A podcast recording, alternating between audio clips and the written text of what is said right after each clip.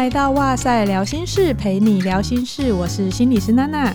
今天在节目开始之前，想先跟大家介绍一个我自己也会收听、内容很多元而且质感很好的 Podcast 节目，叫做 My Way。这个节目是汽车品牌 Lexus 和 Verse 文化媒体共同出品的。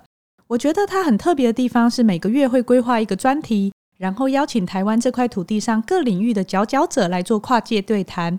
带领听众去探索台湾在地的文化创作、商业创新，或是一些创意生活的主题，所以听的时候你会觉得很贴近、很有趣。像是八月的节目就是音乐专题，邀请了饶舌歌手李英宏，还有台语摇滚乐团拍水少年。像我本来就有在听比较偏 hip hop 的音乐，大概是在《谁先爱到他》的那部电影里面听到李英宏创作的《巴厘岛》，后来就去网络搜寻拿去查。然后听到台北直直撞，就是滴滴龙，觉得哦蛮有创意的，很洗脑。怎么可以让台式嘻哈也变得那么潮？那这次他推出新歌《诺言》，乍听之下会觉得呃，怎么风格跟以前有点不一样？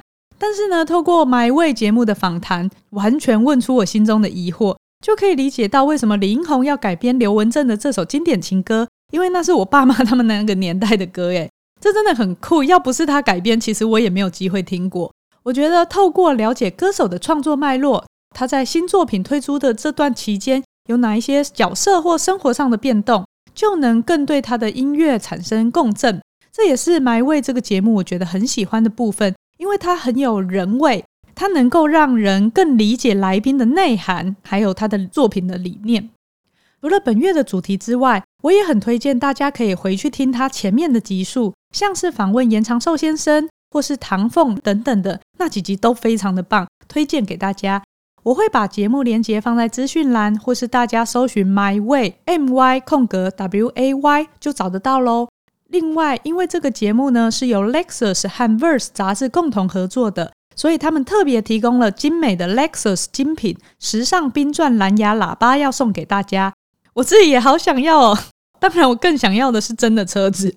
抽奖的办法就请大家到哇塞心理学的 IG 或脸书贴文看喽。我想 Lexus 的质感是毋庸置疑的，大家就留言抽起来吧。好，接下来就要进入我们今天的主题。不知道大家青少年的时期都是怎么度过的呢？是都在跟朋友玩，还是谈恋爱，还是对未来感到很不安，很容易跟父母有冲突呢？今天想要跟大家分享我们新的节目企划，这个单元呢，会不定期的聊聊所谓的 I 世代这个青少年的世代所面临的挑战和心情。希望说，不管是在人际关系、学业、工作，或是家庭生活上，都可以有一些了解和讨论。这个单元呢，我特别邀请了我很厉害的前同事来跟我搭档，他是儿童青少年专业的临床心理师。让我们先来欢迎叶品熙临床心理师。Hello，哇塞听众大家好，我是临床心理师叶品熙，那可以叫我叶子老师就好。那我目前也是美国真相教养协会认证的家长讲师，那很高兴今天有机会跟大家一起聊聊 I 世代。好，所以以后就会有叶子老师来跟我们一起陪伴大家喽。好，那老实说呢，我要做这个主题，我自己也蛮焦虑的，因为我虽然当过青少年，可是我好像没有过什么叛逆期，我就觉得我好像都过得蛮开心的，就傻乎乎的就长大了。当然过程中也会遇到一些挑战，不过我算是都很顺利解决的那种。不知道啦，这可能是我自我感觉良好，因为如果问我爸妈，他们感觉会不太一样。这样问一下品熙，你青少年时期有过所谓的叛逆期吗？比较不是顶嘴吵架的那种类型啦，我有段时期还蛮不爱念书的。我曾经其实一直都差不多是中等、中上左右，但我某一次断考的时候，直接就考了班上倒数第二名。很正向的家长也会觉得好像还不错嘛，不是最后一名啊。倒数第一名其实是我当时的好朋友，所以我们就两个人占据班上的最后两名。所以就是老师一定觉得你们两个怎么了？怎么会掉到这样子？没错，所以呢，我就因为成绩掉了太多，然后被导师叫去会谈。当时他就当然就问我说：“哎，为什么成绩掉这么多啊？”当然是有原因的啦，我是没有跟他说啦。所以是就谈恋爱，跟恋爱可能有点关系。当时啊，其实是因为有东西比念书更有趣嘛，所以我就不想念书啦。那个时候很流行一个东西叫做网咖。如果有人不知道的话，网咖呢是一个可以让你用电脑上网的地方。因为现在电脑、手机其实是很普及的一件事情，那随时都可以上网，而且网络又很快。可是我那个年代的手机呢，是智障型手机，是不能上网的。我先讲，我那个年代都有一段时间是用 BB 扣。我也是，那我就不说是国中、高中、国小 是哪一个时期的，就不说是哪一个时期了。但是我也曾经经历过。那 BB 扣时间很短呢、欸，我其实也不太记得我有没有用过。那、嗯、我记得有看过大人用过。你收到 BB 扣之后，你还要回电。对，其实很快的，后来就要开始拿 Nokia 那一些的。哦，对啊，现在 Nokia 已经消失啦。嗯。Nokia 可能会生气哦哦，剪掉，剪掉可能会生气。所以其实那个时候要上网是很困难的一件事，而且那个时候是没有像现在还有无线网络、有 WiFi，你到处都可以连。不过其实我家啊是有电脑可以上网，为什么我还要流行就是这样子去网咖呢？因为在家玩电脑的时候啊会被念，他们就会觉得都在玩，没有用功。嗯对眼睛不好，跟现在小朋友被念的状况应该是差不多的，差不多啊。嗯、尤其那个时候又刚开始有电脑这项产品，所以其实大家都不是很熟悉，然后就会觉得啊，你怎么在上面干嘛、啊嗯嗯嗯？而且那个时候网络应该是贵的。我觉得除了会被念之外啊，还有一个我觉得算是比较重要的点是，你还会被看到。你自己跟同学聊天的内容哦，没有什么隐私的感觉。对啊，可是青少年最重要的就是这个了。对啊，很尴尬哎、欸嗯。而且你自己在家的时候就只有一个人啊，而且以前的那个讯息传递，它的那个电脑跑也是慢的，所以互动上其实并没有那么的，对，就没有那么及时啦。嗯嗯。可是如果你像我放学之后，如果跟同学去网咖，是一群人一起。然后你就可以一起讨论啊，网络上看到什么啊？然后像有男生可能就会一起组队打怪玩游戏。刚刚有提到谈恋爱嘛，嗯，这个也会占据一个部分，是因为诶，在聊天室聊天的时候呢，你就可以跟你的好朋友、闺蜜在旁边出主意呀，啊，然后。看着对方的回应在那里鬼吼鬼叫，你就有一种同在的感觉。哎、欸，对，其实青少年时期这种就是最好玩的地方了。对啊，那你自己一个人在家里就没有这种跟同学一起就是起哄啊、嗯嗯，然后这种一起好像经历什么事情的这种感觉，其实就差很多。所以跟朋友一起玩就比较有趣啊。确实，在青少年时期，同才的互动或者说社交，对我们来说，那个吸引力会是更大的。这次啊，我为了我们这个企划，还特别去查了一下 I 世代的定义。它是指说是一九九五年到二零一二年间的年轻世代。但是我算了一下，差不多就是九岁到二十六岁，超宽的 range 也太广了，等于小三到研究所都算呢。所以我想称呼他们叫 I 世代，不是用年代来分呐，主要是因为这个区间的孩子们，他也一出生就有智慧型手机或是网络平台。所以在接触到这些孩子的时候，你会觉得，诶，这些孩子遇到的困难或者是他们的状态，会跟我们小时候不太一样。那就你的观察，你觉得差别最大的还有哪一些啊？最明显的当然就是我们前面有提到的爱世代孩子，他其实就是生活在一个很科技发达的年代，随时随地可能都有一个新的 App 出现。那这可以从他们这个世代的代称就可以稍微知道一点端倪。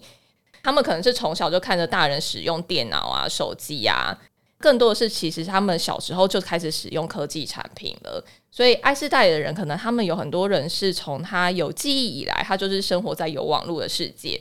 也许有的人，因为我们说到二十六岁嘛，所以他可能也许曾经经历过没有网络的日子，可是也许他们已经想不起来那是一个什么样子的时代了。哦，了。对，嗯。所以其实换句话说，网络科技的流通已经是 I 世代的日常，就很像我们这个世代，我们已经很习惯出门是汽车、摩托车，不是马车一样的日常。嗯、对我们来说，已经有汽车马，马车也太久以前了吧？或是牛车。上一个世代人，哎、欸，其实这些也都是科技的进步。对 I 世代的孩子来讲，我觉得科技的进展其实也改变了他们的生活的模式。像以前我们去文具行会挑漂亮的本子，然后跟好朋友写交换日记。对，还要一直换很多颜色的笔，对，写的花花绿绿的。现在国中的那个交换日记拿起来看，也是觉得有点 可爱，嗯、很正向的形容词。对我自己是没有什么勇气看。对啊，所以那个时候你可能要晚上自己在家写好，隔天再带到学校去跟好友交换，才会知道朋友写了什么。可是现在 I 世代的孩子直接拍照、打字、打卡、po IG，然后拍抖音，然后下一秒可能除了爸妈以外。哦，全世界的人都看得到他现在说了什么，做了什么。对，就是除了爸妈以外，封锁爸妈这样。对，那同样他也是可以立刻就可以看得到同学在干嘛，谁现在打完球在休息呀、啊，喝饮料啊，谁跟谁在哪里吃甜点。我自己前几天刚好也有一个感触，就是我在帮我女儿吹头发的时候，我就问她说：“你幼稚园毕业要送老师什么礼物？”她就说：“哦，那我要自己写一张卡片啊。”然后我正在想说：“哎，那我们要去买一张大一点的纸，比较漂亮的这样的时候，她就拿起我旁边的 iPad，然后她说：‘妈，你那个画图的 App 在哪里？’”他要直接电汇给他，然后直接传给他老师就好。我傻眼呢，我在那个刹那就非常强烈的感受到科技用品对不同世代的大脑形塑的那个历程的差异。它让我们在思考还有解决问题的策略上有很明显的不同。这个对他们来说就是日常，你甚至不能说是改变，因为他们真的一出生就遇到这些东西了，他们会很直觉的这样想。因为我们前面在讲社交，然后现在在讲网络。我觉得这两个东西它其实是互相交互影响的，然后你会发现说，青少年他可能花了很大的力气在虚拟的这个社交互动上，因为那里很新奇、很开心，然后有归属感。可是你也会发现，他们其实是蛮焦虑的。然后那个焦虑是什么呢？是害怕自己错失或是遗漏参与别人的生活，可能会像是说，诶，我担心我的朋友或闺蜜、兄弟啊，或家人在没有我的情况下，他们玩得很开心。或者是说，诶，他们在聊什么的时候，我下一次跟他们互动的时候，我会不会听不懂？然后他就会觉得自己是不是被排挤了，就会有那种孤独感。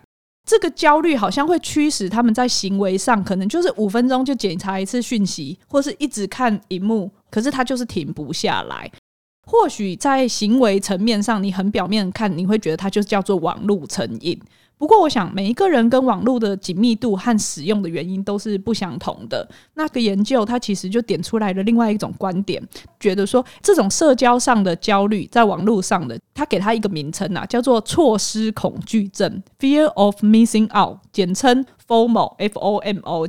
虽然它还没有被正式纳入诊断，只能说是观察到的一种状态。可是，我觉得这确实对年轻人有很大的影响。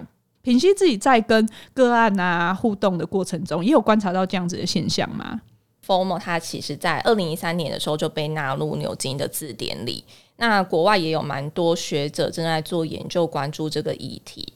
这个现象其实，在 I 世代的青少年当中是一个很普遍的现象。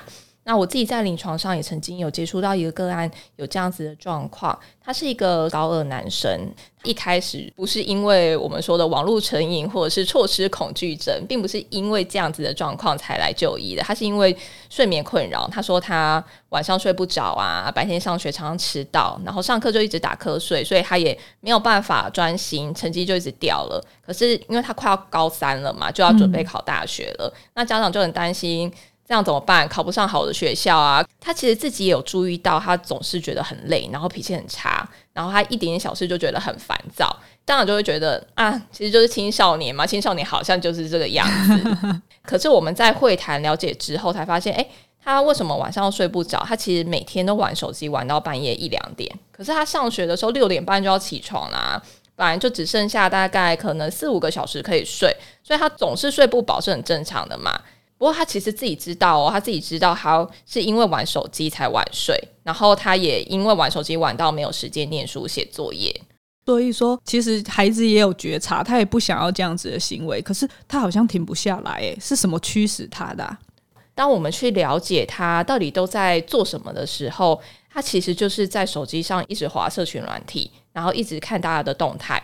然后或者是像刚刚有说到，他们会想要融入同学的话题嘛，就会想要一直知道说他们发生什么事了，或者是最近有什么新鲜的议题，然后有流行什么可以跟同学聊，或者他就会想，哎，有什么梗可以 po 文啊，让自己的追踪人数啊，或者是按赞数变多。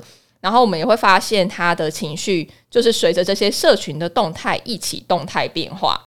我刚听到，我会觉得哇，他的压力怎么比网红还要大？因为我刚好前几集有录网红的那个忧郁，我以为你刚刚说的这个 要 PO 什么啊，追踪数、按赞数有没有变多，他是一个公众人物才要担心的烦恼，但没想到原来一个青少年也在烦恼这些耶。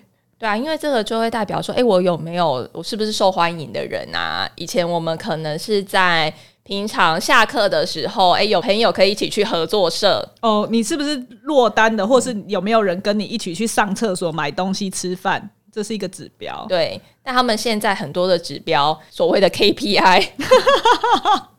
是网络上的，对他们受欢迎的指标，或者是你的这种能不能够是一个群体的一份子的这个指标，其实常常会建立在网络上。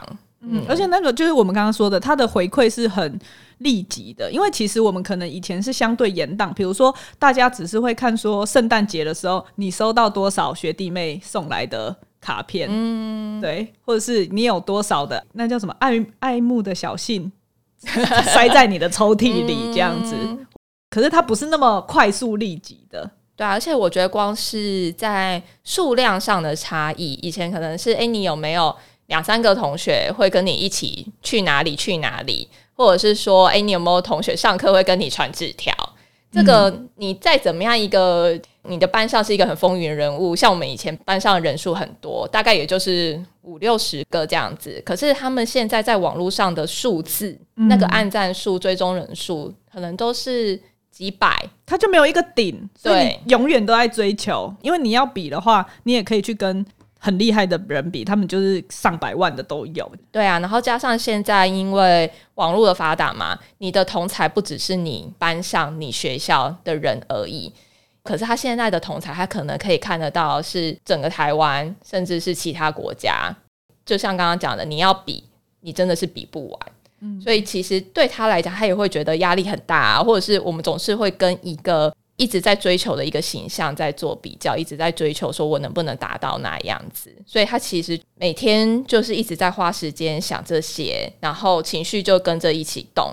比如说，他可能会看到同学约去哪里玩啊，即使他对那个活动没有兴趣哦，啊，他跟那些人也不熟哦，可是他还是会觉得很失望啊，怎么我没有被约到，我是不是被排挤了？哦，就自然会有这些想法跳出来。对啊，即使他自己也知道人家约他，他也不一定会真的这么想去。可是当你发现你好像错过这件事情的时候，那个失落就很明显。可是如果他同时又看到，哎，同学 po 文有他的照片。还有 tag 他，他就会觉得很开心，然后立刻按赞留言。但同时，如果他又看到自己也有 po 文，可是按赞数跟留言数都比同学少的时候，他就会开始觉得很沮丧，然后想啊，是不是我太无聊了？我都没有梗啊，谁谁谁果然比我受欢迎。然后这就不断想说，诶，那我还可以做什么？大家才会注意到我？所以他就会花非常多时间在这个上面。所以他原本。应该要做的事情，想做的事情，他应该几点要睡觉，这些他都没有办法照他所想的完成。可以理解，就是人本来天性就会去做比较，可是这个比较变得非常容易的时候，你那个沮丧就会一直来，一直来。让你没有时间复原起来，下一波又一直来。嗯、我自己是觉得说，比如说像我在管理哇塞的各个平台，然后回复那些讯息留言的时候，那些都是正面或中性的哦。可是量一多，我自己都会有点。算是有点焦虑嘛，也不算焦虑，就是生理和心理上会有点所谓的 hyper arousal，就是唤起或那个活化程度比较高，比较警醒，对，比较警醒。嗯、所以如果孩子在这种状态的话，其实他会很难停下来，他确实一定会影响到睡眠跟其他的事情。那其实他的家长也不是没有发现他的状况啦。我想应该蛮多家长如果听到现在，可能都会觉得，哎、欸，我的孩子也是这样。嗯，嗯，因为其实很明显啊，像他爸妈就会说，哦，这孩子几乎所有的时间都在房间玩手机啊，或者是玩电脑啊，只有吃饭或者是需要接送的时候才会看到他出现。但他也都是一直低头看手机，然后吃完饭就回房间，跟家人其实是没有什么互动的。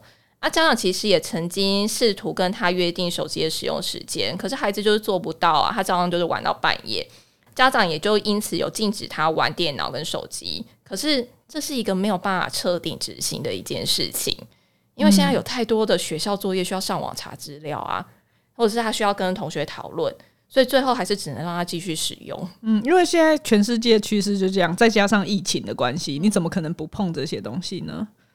因为就像我们前面讲的，他其实自己是知道的，所以他也有尝试过想要去改善这件事情，所以他就会试着说把手机放旁边就去睡觉。可是他就会在那里翻来翻去，然后可能不到五分钟，他就会弹起来滑滑 IG，因为他躺在床上的那五分钟，可能都在想有没有新的动态，现在有发生什么事吗？刚刚那篇文有没有人回？有没有人留言按赞啊？之前睡了，结果同学才聊起啊，他们现在会不会在聊天？然后这些问题就啵啵啵啵的一直出现在他的脑海里，他就会弹起来，然后去划手机找这些问题的答案。我觉得确实啦，大家也会想说，那你就不要想就好了。可是没有那么容易。我们也知道说，这些担心呐或焦虑的情绪，它是有功能的。就演化上面，它一定是有功能，所以才被我们保存下来。那到底为什么这样子的社交上面的担心会一直跑出来呢？其实错失恐惧症啊，一直都存在在人类的心中，只是以前是用不同的形式展现。如果害怕错过的资讯也不一样。在原始时代，人类是依靠狩猎跟采集为生，所以你需要知道森林里哪边有食物可以捕获啊，你也需要知道哪边有什么危险需要避免。如果不知道这些资讯，你可能就会吃到毒果，或者找不到食物饿死。所以，想要知道这些事情的欲望，害怕错过这些资讯的焦虑，其实是有利于人类生存的。那另外演化上其实还保存一个很重要的生存机制，就是本能知道我们必须要融入于群体之中，一起生活。就好像非洲大草原上的羚羊群，如果有一只羚羊落单了，会有什么后果？它可能就会变成别人的午餐了。那青少年也是一样，经过几百年的演化，青少年知道自己是不能成为那一只落单的羚羊的。嗯，他可能也没有特别，可是他就是会驱使他这样做。嗯，因为这就是一个演化下来知道说这是攸关生死的一个机制，就是你必须要成为群体的一份子。那不管你现在是青少年，还是你曾经是青少年，想象一下，如果你在青少年时期独来独往，没有属于你的群体，班上的小圈圈你都融入不进去，分组的时候你永远是最后一个，还需要老师来帮忙，那会是一个什么样的生活？我觉得对大部分人来说，应该都会是蛮辛苦的一件事情。我觉得常常来到治疗室的孩子都会有这样子的困扰，真的很辛苦。嗯、那个那个对情绪的影响很大。对啊，因为你永远是最后一个，尤其是在青少年时期哦，大脑正在帮助青少年成为独立自主的成人，所以在这个历程当中啊，青少年会开始跟家长拉开距离，取而代之的就是他想要跟他的同才建立更多互动跟来往。所以他会想要去获取同才的认同，成为团体中的一份子。那青少年要怎么融入一个群体？要怎么让团体当中的其他人接受他？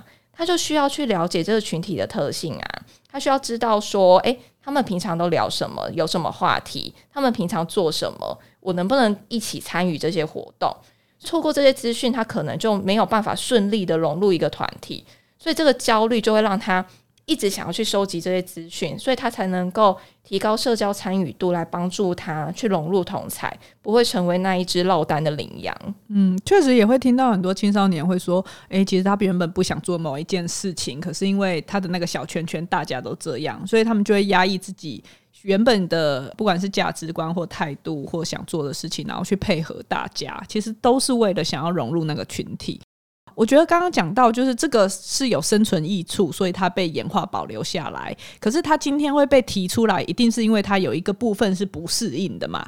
我自己的观察是，很多时候老师或家长就会觉得说，他应该是说他们会觉得他会网络成瘾，所以他才有这些人际沟通跟他现实生活中的社交的问题。但很多时候反而其实是因为他现实生活中已经出现一些状况了。比如说，孩子本来生活中就是像刚刚说的被霸凌，或是很少朋友，或是总是分组落单的那一个，或者是说他在人际上本来就比较敏感，然后孤单或疏离。可是他如果投入到网络上，反而他可能比较可以不紧张的跟别人互动。或者是他的现实生活中的，比如说我喜欢 BL，我生活中的人就是没有喜欢 BL 的，可是我在网络上，我很容易找到一群人是跟我有共同兴趣的，所以他就会在那边有归属感。可是有时候这样子的孩子，他的社交技巧又未必好到去应付网络上的很多复杂性跟压力。结果反而他就会回过头来，又让他也有孤单跟疏离感，所以就变成好像一个恶性的循环呢。如果今天像刚刚那个孩子，他已经发现说，哎，我好像有这些孤单、焦虑，或者是说 formal 的情形了，可以觉察到这些了，那我可以怎么办呢？其实错失恐惧症的核心啊，很多来自于是对自己存在意义的困惑，会觉得如果我不在，会有人记得我吗？会有人想到我吗？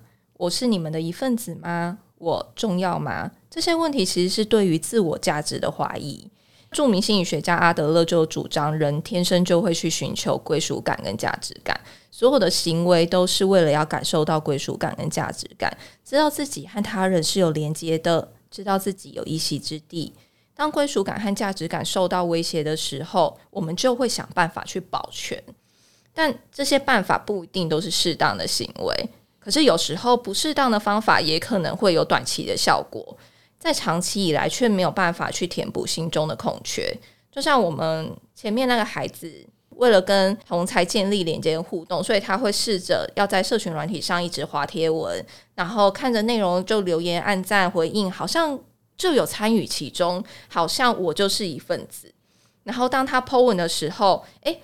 我的生活看起来也很精彩啊，会不会你们也想更靠近我？当别人对他留言、暗赞的时候，就好像糖果一样，好甜、好好吃，可以带来短暂的快乐愉悦。可是然后呢，也有很多状况是刚刚有讲到的。我在现实中说话没人理，我在网络上留言 po 文也是一样，没有人回，搞不好还被酸，然后不但没有吃到糖，还被倒打一把。这些也都是很常见的状况。你会觉得他们很努力，可是用错力、用错方向的感觉。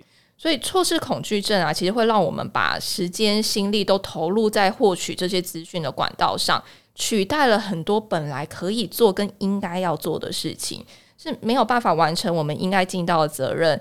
有多少时候，你跟亲朋好友吃饭聚会，你看的不是对方，而是手机。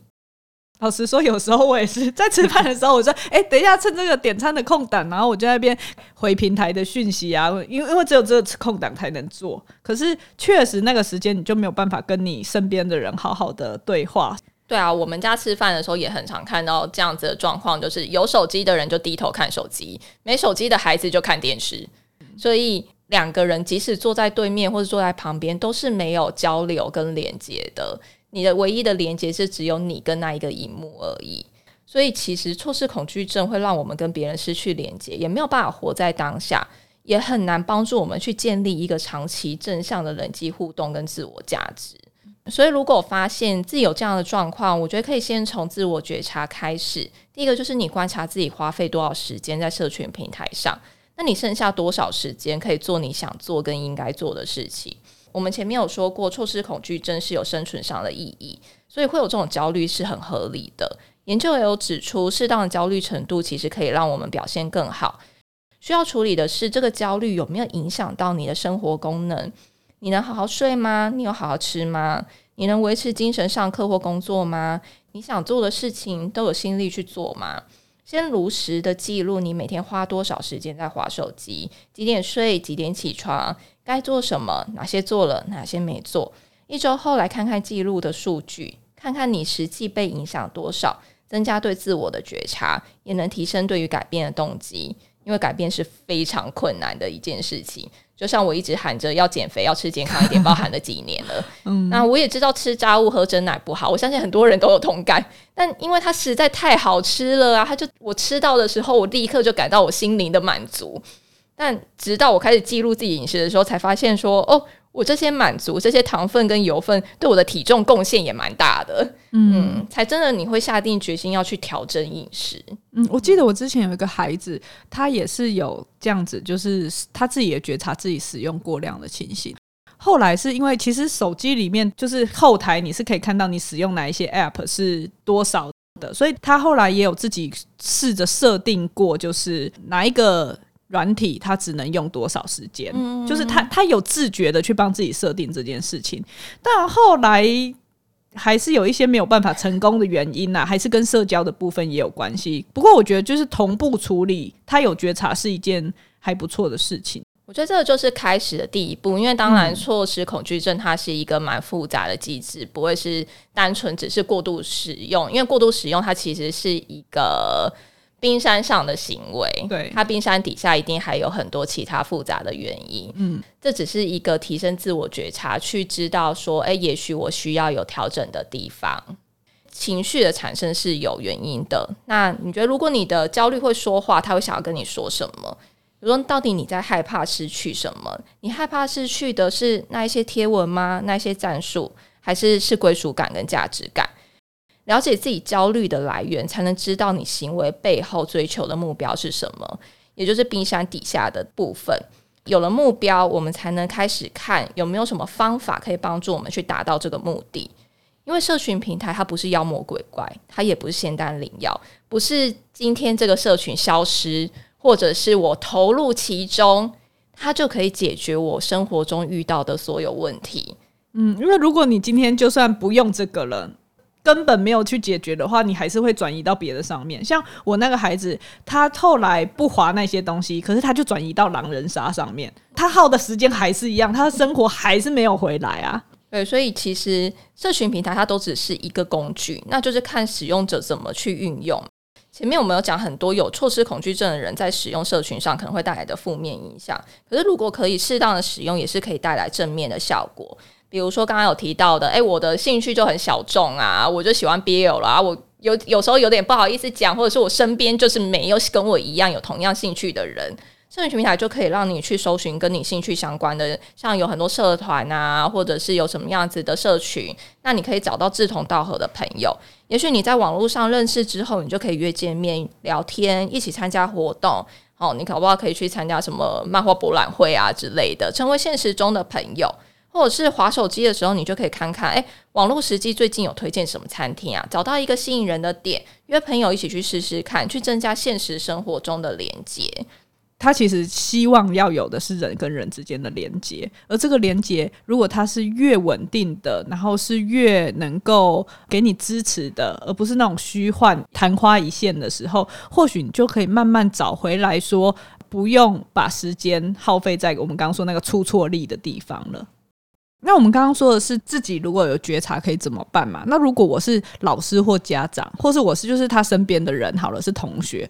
我要怎么样子陪伴他呢？因为有时候老师或家长想要介入，更容易出现反弹的效果。诶，我觉得我们一直都有提到一个概念，就是这个是演化下来大脑发展的过程，对于青少年来说是攸关生存的机制。所以在面对身边的人有错失恐惧症的时候，我觉得很重要的一件事情是同理。同理其实就可以运用在非常多的事情上面。可是同理是什么？我们好像常常听到，嗯嗯，然后大家也都说很重要。但同理是一个我能够理解此时此刻作为你的角色会有什么样子的感受，而且我可以传达这一份理解，让你能感受到被理解以及被重视。更白话一点讲的话，就是被同理的人心中会浮现一句：“你懂我。”但其实这这蛮难的，我说真的。嗯，可是当能够做到的时候，对方就会觉得，哎、欸，你知道我在想什么，然后我觉得我跟你是有连接的。这个此时此刻的时候，我们两个是同在的。嗯，所以这个就是错失恐惧症的人在追求的归属感，就是那个 moment，、嗯、一个那条线忽然嘣出现的那个感觉。对，虽然很难做到，但是它非常重要。到底它可以怎么做？我们就可以试着看看说，因为同理是我们要传达出我懂你嘛。那怎么样叫做懂？懂的前提就是我要知道发生了什么事情。文章可以用读的，可是青少年发生了什么事，我们不一定都可以看得到。所以倾听就会是同理的第一步。停下来去倾听孩子怎么了，听他说发生了什么事，用开放好奇的角度去了解孩子行为背后的原因。可是我觉得，对于家长来说，真的是蛮困难的，因为他们常常会忍不住给建议。对，我觉得这个也是家长需要练习的地方。吼，真的很多家长会觉得很困难，因为他们会想说：“拜托，那孩子讲话离谱成这样。”嗯，而且我觉得家长很喜欢讲说：“你那什么态度？”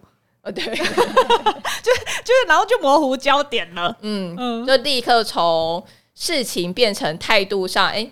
怎么讲话那么没礼貌？就很容易转移重点。我之前就有遇到一个例子，是有一个家长说，小孩吵着要买一万多块的球鞋哦，一万多块对是潮牌那种。然后我们就说来听听看哦，如果大家可以，哇塞，听众可以想象一下，如果今天你的青少年补习班下课回家，然后书包都还没有放下，他就冲过来你身边，拿出手机指着荧幕上的球鞋说：“爸妈，你看这双球鞋超帅的，买给我好不好？”啊，你仔细看，的确蛮帅气的款式。再往下滑，一双要一二八零零。一般状况下，我们当然不可能买这么贵的鞋啊！你想说，我都没有买这么贵的鞋了，你要买这么贵的鞋，搞什么？但这时候要怎么回？如果你直接回说，因为家里开银行啊，说什么蠢话，赶快回房间写功课啊！嗯、孩子通常会怎么反应？就会很难过吧。或者是会一直跟你卢之类的，嗯、看你们关系啦。对啊，也看孩子的个性。有的孩子他可能就真的沮丧离开，嗯、或者是有的孩子他可能会生气的反驳你，或者是就像刚刚讲，也有可能继续撸，也有可能他就丢下一句“哈，你不懂啦”，然后翻个白眼就走掉。但我想家长可能会觉得说，我真的不懂。对啊，那在这个例子来讲，到底有什么事情是孩子觉得家长不懂的？这个时候，开放好奇的态度就很重要。在直接拒绝孩子之前啊，如果我们可以先秉持着好奇心去问孩子：“诶，为什么想要买这双球鞋？”孩子可能就会回你说：“哦，有同学今天穿来超帅耶，大家都在讲，还约好周末要去买，我也想跟他们一起去买，好不好？”这个时候，因为你有好奇的问他，然后你也有听完他说话。不是在前面的，有同学今天穿了，你就说人家穿你就要穿哦。对 对，我觉得家长很容易回这句耶。嗯，对啊，所以你有听完，你才能了解孩子为什么想这么做嘛。当然，了解之后，可能我们心里还是会想，什么竟然是这么无聊的理由？鞋子不是还能穿吗？说人家买什么你就要买什么，真的只会盲从，一点想法都没有。当然，我们心里可能会这样想啦。这段回应可能是我们直觉反应。可惜呀、啊，就是这样子的反应是没有办法让孩子感受到被同理的。因为根据我们前面有提到的，想要合群是他青少年大脑发展的必经历程，所以他会想要做些什么去成为团体中的一份子。这绝对不是无聊的事情，这对他们来讲是攸关生存的事情。嗯，所以他会不会因为你这样讲就觉得您说的真对，我不该盲从？怎么可能？对啊。还是他会觉得你根本不懂这有多重要，你一点都不了解我。嗯，你们之间的线好像又变得更细了，或者是那鸿沟又好像距离又拉开了。对啊，所以他对你家长这个形象就是你就是一个不懂我的大人，然后或者是老人，要哭了。对，家长这时候就会说：“哦，我做人真难呢，我到底要怎么回？因为这一二八零你是不可能花下去的嘛。”啊，我们可以说。这双鞋真的看起来很帅耶，可是，一二八零零是一笔很大的钱，我们没有预算可以买。我知道你很想买这双鞋，因为你很期待可以跟同学一起去买，还可以穿同款球鞋。不能买这双鞋，你一定很失望。这里面的同理就是表示说，你可以理解他，但你不一定要认同他。这是很重要的一点哦，就是你理解他想要融入群体的需求，你理解他失望的情绪，你也传达出你的理解。可是你不一定要认同或答应。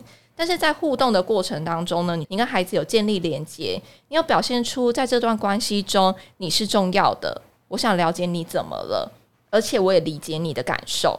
那这就是青少年一直在追求的归属感跟价值感。当他可以在现实的人际关系中获取归属感跟价值感的时候，自然而然就可以减少他想要在网络世界寻觅归属感跟价值感的行为。我觉得刚刚像这个买鞋子例子啊，其实可以发现，在你能够去同理他的状况是为什么要做这个行为的过程，对，他或许没有办法获得鞋子，他就是有微微的失落跟难过，可是他感觉是被你重视的，而不是。感觉不被你重视，然后你们还吵架或有冲突，因为我们被拒绝，一定会有那个感觉。我不可能又拒绝他，我还希望他是开开心心的说：“妈妈，我受教了。”是不可能的。我们大人有时候也要去能够接纳，其实孩子可能会有一点失望，我们没有办法达到他的期望。